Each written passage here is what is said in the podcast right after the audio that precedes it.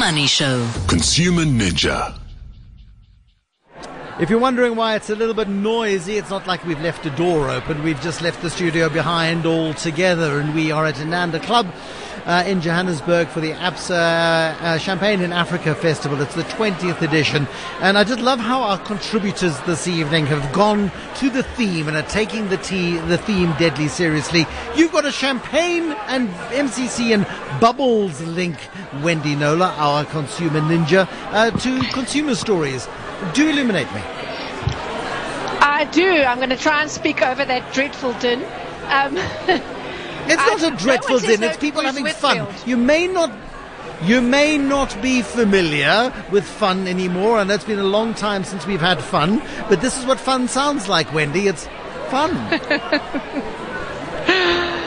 I'll just leave that comment there. So let me start by saying, um, not all sparkling wines or bubbles are created equal. You can tell by the price.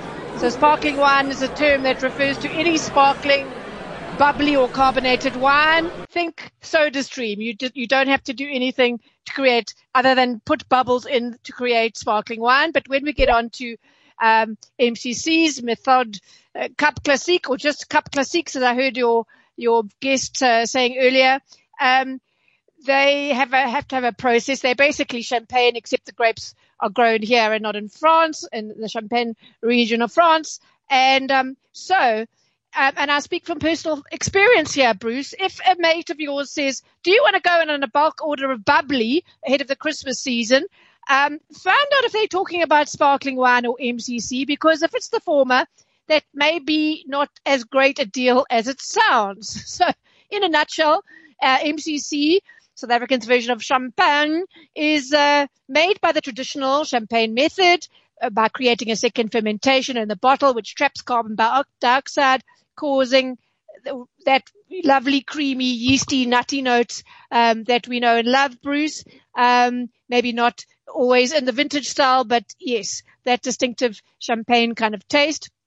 Um, so if you want to tell the difference, MCC has tiny, refined little bubbles and sparkling wine has a larger, coarser fizz. Okay. So I thought I'd share this story with you, given that this was a theme and that I was chatting to the CEO of a Joburg based organization just yesterday. She'd sent out invitations to staff and stakeholders for a year, end of year function at a fairly upmarket Joburg hotel. The theme for the event being pearls, diamonds and bubbles.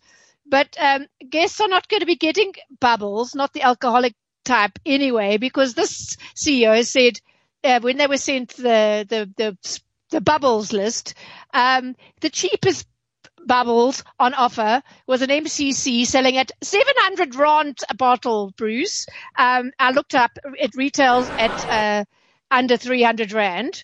Um, and uh, she said, uh, you know, asked them if she could buy, you know, much cheaper bottles of sparkling wine and pay corkage. And they said, no, they don't do corkage and they don't do cheaper bottles um, either. I had a look at the list, Ruth. Are you still with me? I am. I'm just because you complained about the noise. We're being considerate towards you, and we're listening to every uh, effervescent same. word that you are uttering. you. Okay, so listen to this. Same hotel um, has a very long list of of, of um, champagnes uh, on offer as well. Um, so the Krug is tops the at thirteen thousand five hundred rand. Imagine that. Would, imagine which organisation would be able to order that en masse at an end of year function.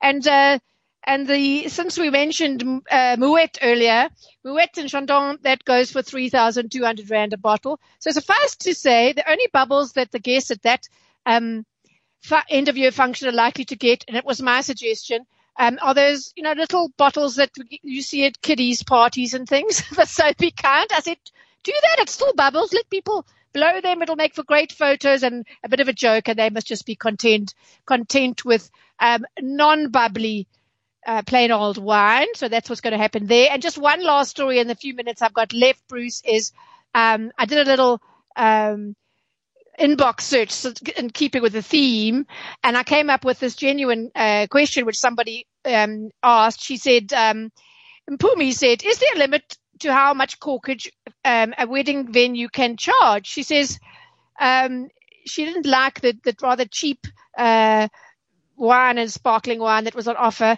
So she asked if she could bring her own and and pay corkage, and they said yes. And when she asked for you know specifics, how much was the corkage, they, she was told no, speak to the wedding planner, and the wedding planner would only speak once the contract had been signed. Red flag, red flag. Turns out that on the sparkling it was 70% Bruce, and now she is committed.